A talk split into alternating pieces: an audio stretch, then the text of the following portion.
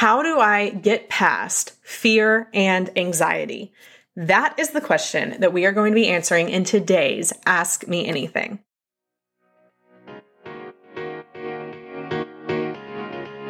Hey, my name is Kimberly Beam Holmes, and this is It Starts with Attraction, where we discuss how to become the most attractive that you can be physically, intellectually, emotionally, and spiritually, or as us insiders call it, the pies.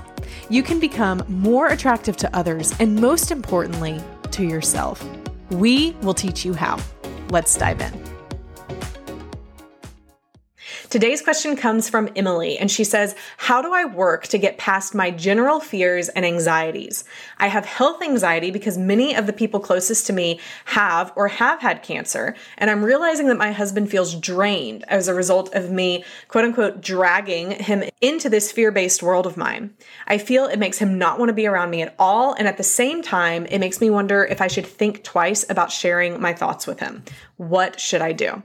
First, let me start by saying I am not a medical practitioner and I am not any kind of licensed therapist or counselor who can diagnose any type of thing. All of that to say, everything I'm going to say here are things that I have learned from educational purposes, but of course, always consult a medical professional before doing anything different or if you feel like you need help in any of these areas.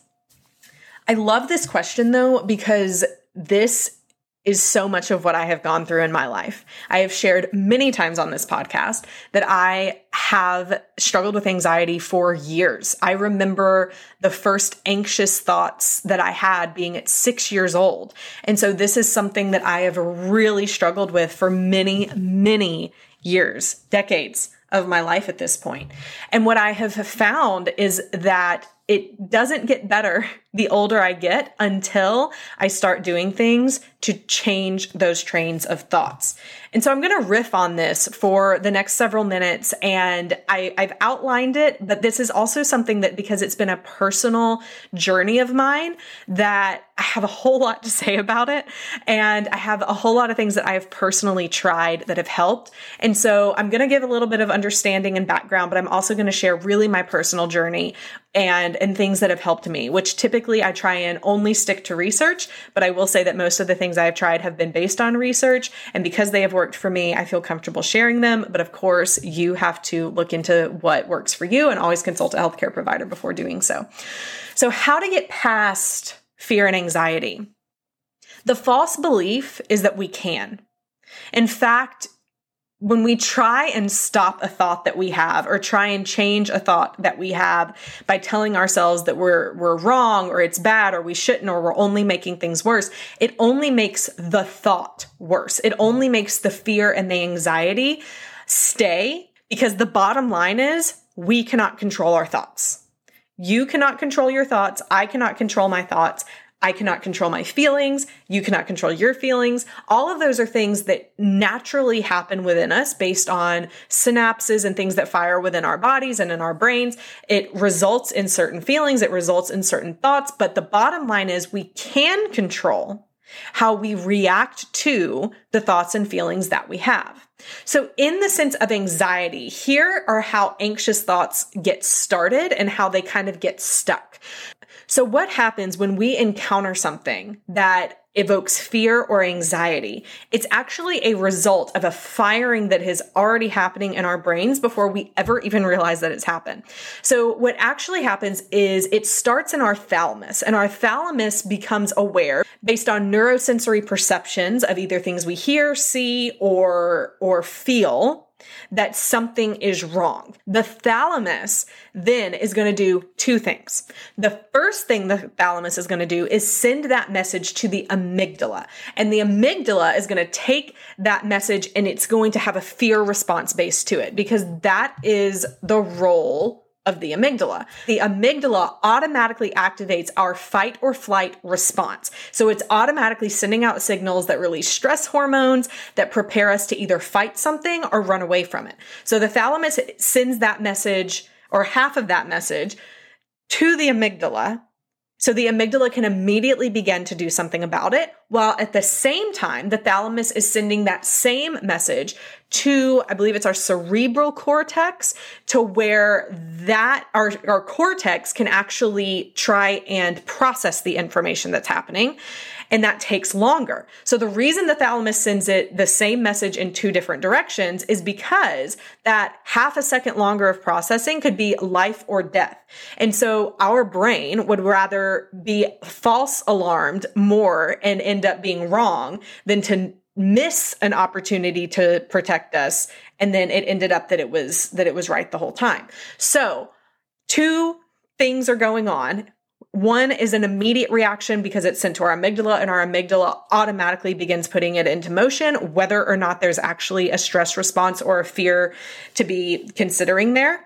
Where the other one is actually taking it through a process where our brain is going to consciously think about it, assess whether or not it is a, a fear or not, and then we can calm ourselves down and realize we're safe, nothing's happening, we're good from there. But what can happen is that based on this happening a number of times, our brains can get stuck in the fear based response. And a lot of this is around, can happen around anxiety. So having anxiety around health issues or other things in our life, relationship issues, if that fear response has been has been activated enough in regards to that specific situation or that that I say specific situation, it's really a general broad sense of the situation. So health issues could be the the situation I'm talking about, relationship issues. If our fear and flight response has been activated enough regarding that, then our it can get stuck to where that is where our brains are going to go it's true that the neurons that fire together wire together and wire together fire together. So the more often our brain takes that pathway, it's just like the path in the forest. It becomes the path of least resistance. It's the one it most likely wants to take. The more it's taken, then that's the one you're going to want, going to want to take the most. And so that happens in our brains with fear based responses. You may be thinking, okay, thanks for the neuroscience lesson. How does this apply to my fears and anxieties? That is why telling yourself to stop having the anxious thoughts doesn't work because your body, your neurosensory perceptions have in some way perceived there is a threat. That sense of a threat activates things in our brains. We don't control that. So telling yourself to stop having the thoughts and stop thinking them isn't going to fix the thoughts. It's only going to make the thoughts become more reoccurring because you're not dealing with the source of the anxiety. So instead, what we want to do is work on rewiring our brains one question to ask one of the first questions i think we should ask when when we're struggling with fears and fears and anxiety is number one what is leading to your anxious thoughts? Because what causes you to be an anxious person is going to be different than what causes me to be an anxious person. And the person any other person is going to have different triggers for them different situations that lead them to having anxiety and fears. And all of them, while different in what causes them, cause similar reactions in us, although all of them are going to be unique and individual to an extent. So, all of that is to say, don't base your situation and experience on what someone else has gone through. Don't base your experience based on what I'm saying right now, because this is my personal experience with what I've gone through, but it's the principles that we're working for. So, what I discovered because I wanted to work past this. I didn't want to be an anxious person. I didn't want my anxiety to have so much hold over me. I had to really become mindful of what was causing my anxiety. And what I have found is that it helped me to be able to notice the triggers. So when I would have an anxious an anxiety attack, not necessarily a, a, panic attack, but I what I've noticed is I will go through periods of my week or periods of my month where I might be more anxious than at other times or per- different periods of the year.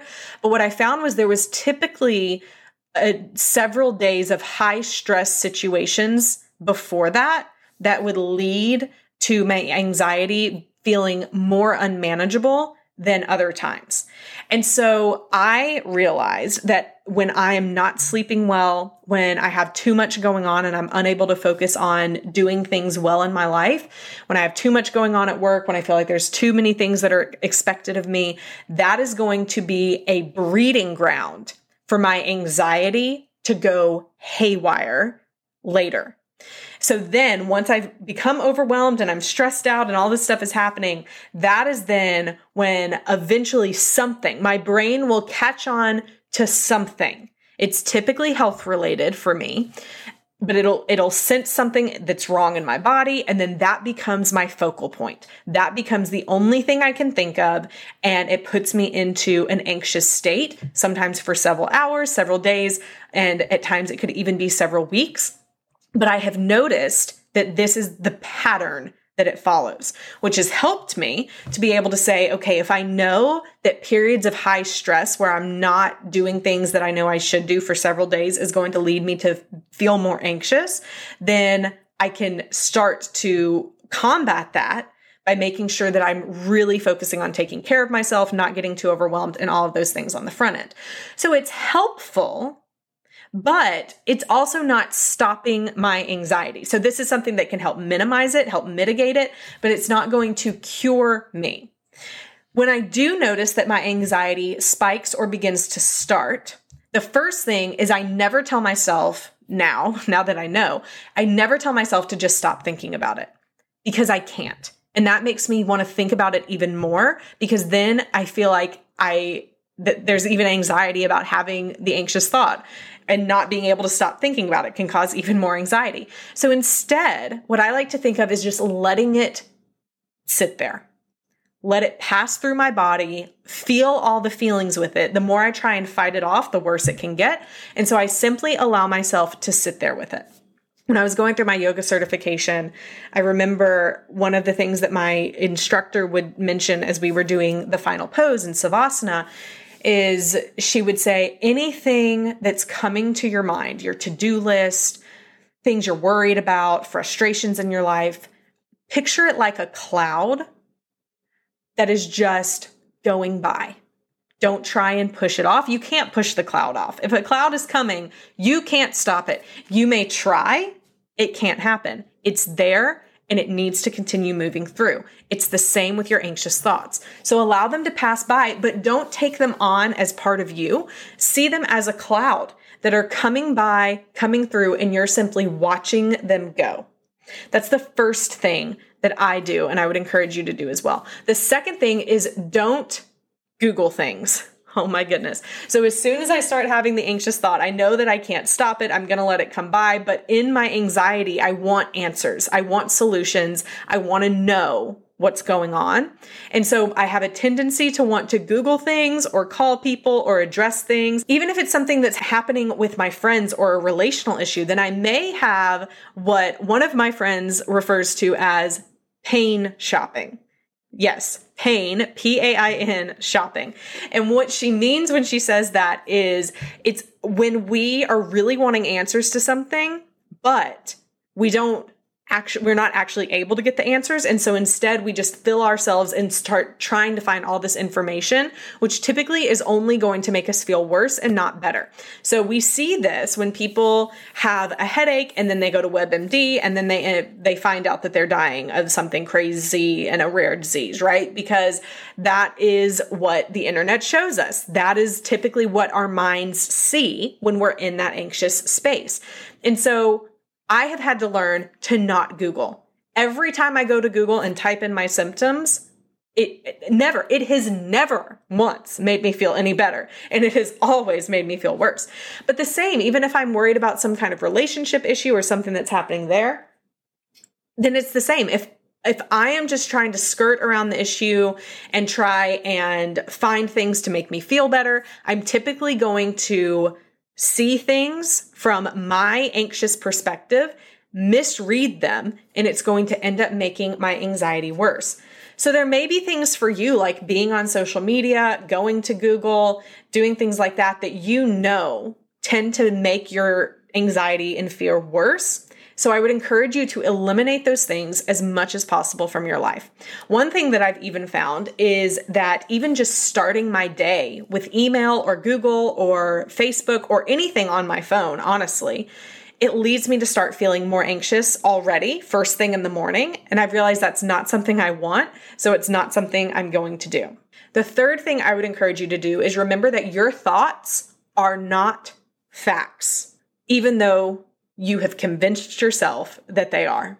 They are only thoughts. And they are thoughts that are based on a lot of times misinterpreted information or information that you are seeing from a misinterpreted point of view. So if there's something going on in my body that I'm noticing through my fear, I'm going to only see it through the worst possible case scenario. Whereas for someone else who's not anxious about it, they would be able to see that and see it totally differently. If it's your relationship, it's the same thing because you are in it. You're going to see things that you will swear up and down are gospel truth. He just said this to me. It means that he feels that way. And now what do I do? And you're scared and you're anxious and you don't know what to do about it. And so it makes things worse because you have believed that your thoughts are facts. Remember that your thoughts are not facts, even though it can feel that way. I had to remind myself of this a couple of days ago when my husband and I had gotten into a disagreement the night before. And the next morning, when I was in the kitchen, I was making coffee, and he was coming out of the kitchen and going towards the kid's bedroom. I was I had my phone in my hand. I was listening, I think listening probably to a podcast or something on it. But when I saw him go through, I said, "Oh, hey, good morning. How are you?" And he just kept walking.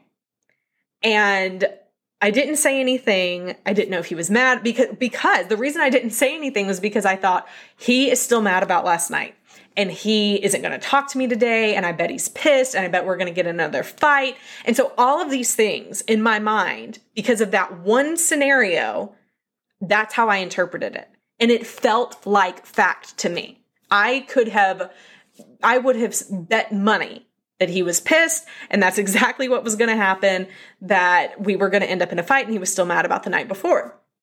In reality, he didn't hear me.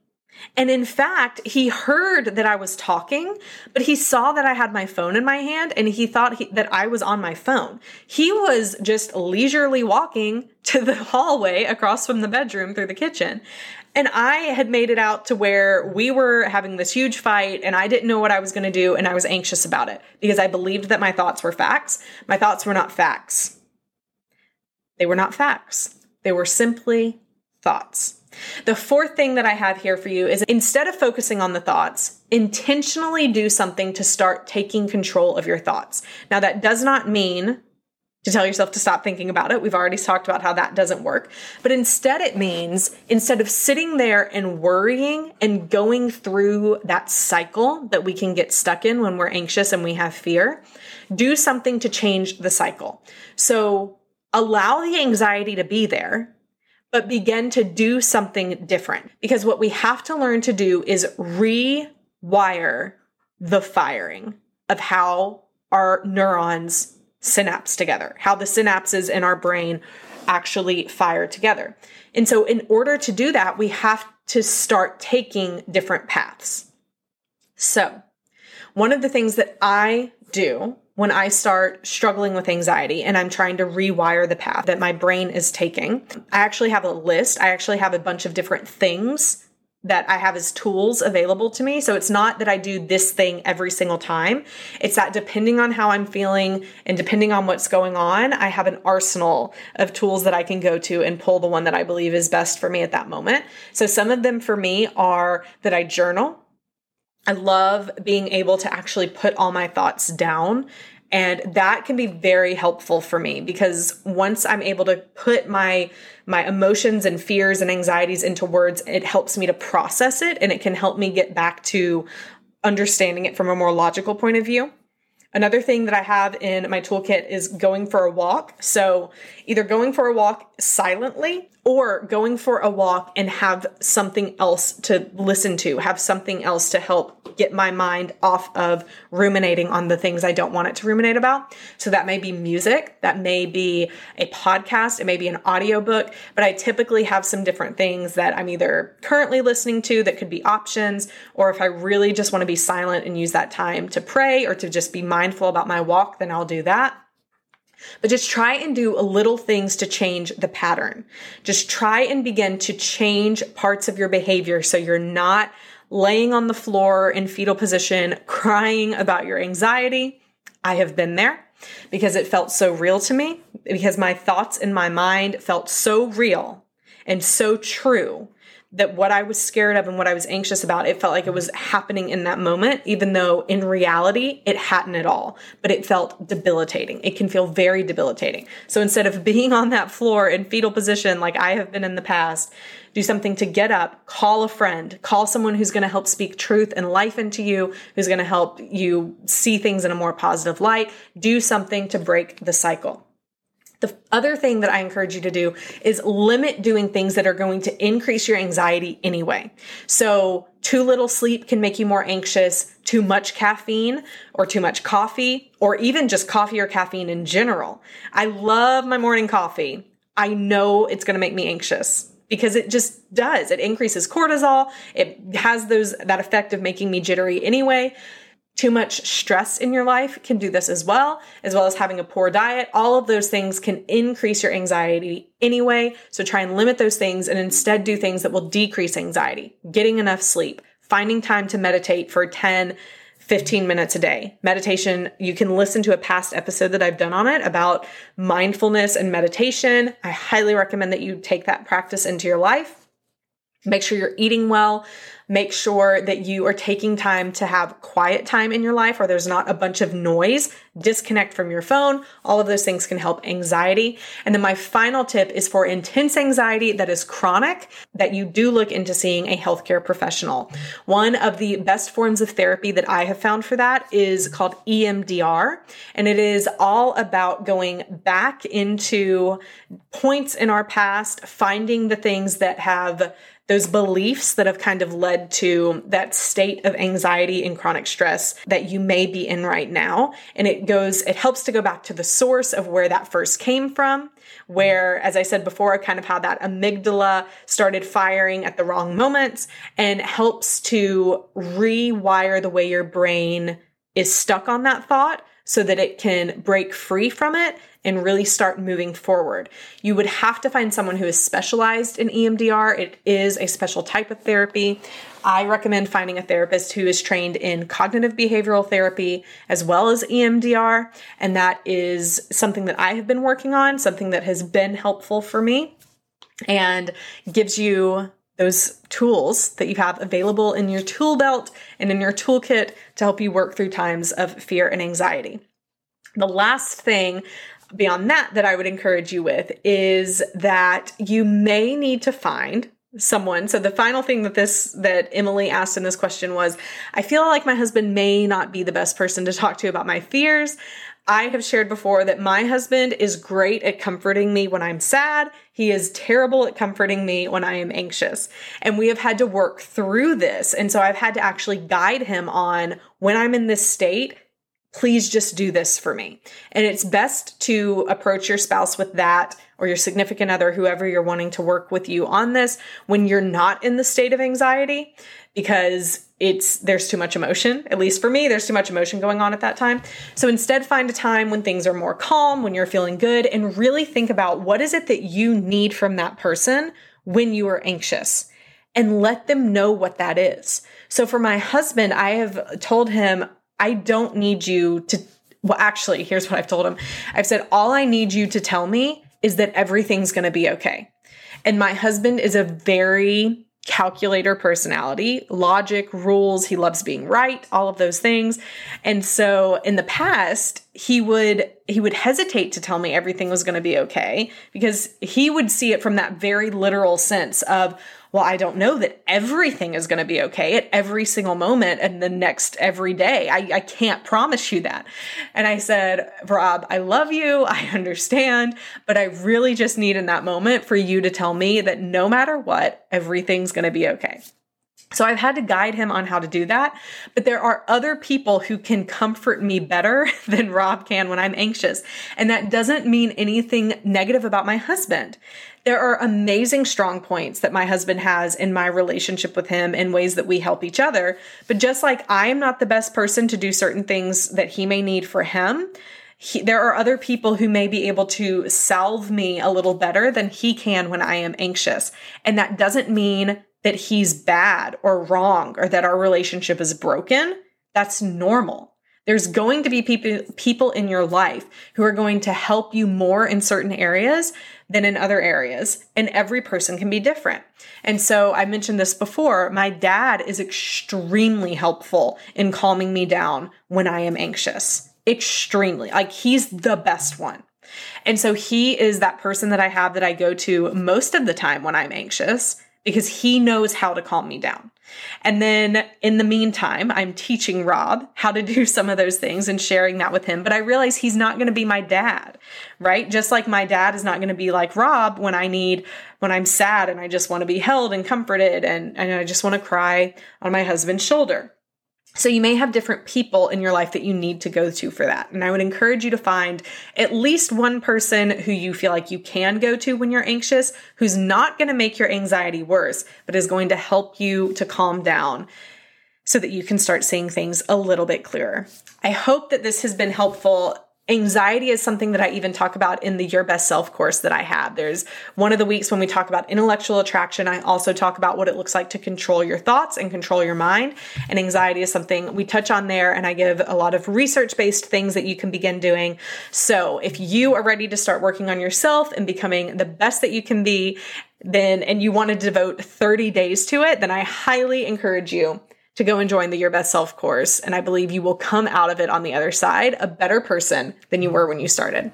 Friends, I hope you enjoyed today's podcast. Remember to go and subscribe to this podcast and leave an honest review. I love to hear from you guys. So be sure to go and do that. And it will also help more people find the podcast as well. You can always find out more information by going to itstartswithattraction.com for show notes, for updates, and to join the email list so that every Friday you can get an encouraging email that specifically tells you what you can do to work on your pies so that you can become the best that you can be physically, intellectually, emotionally, and spiritually. Until next week, keep working on your pies and stay strong.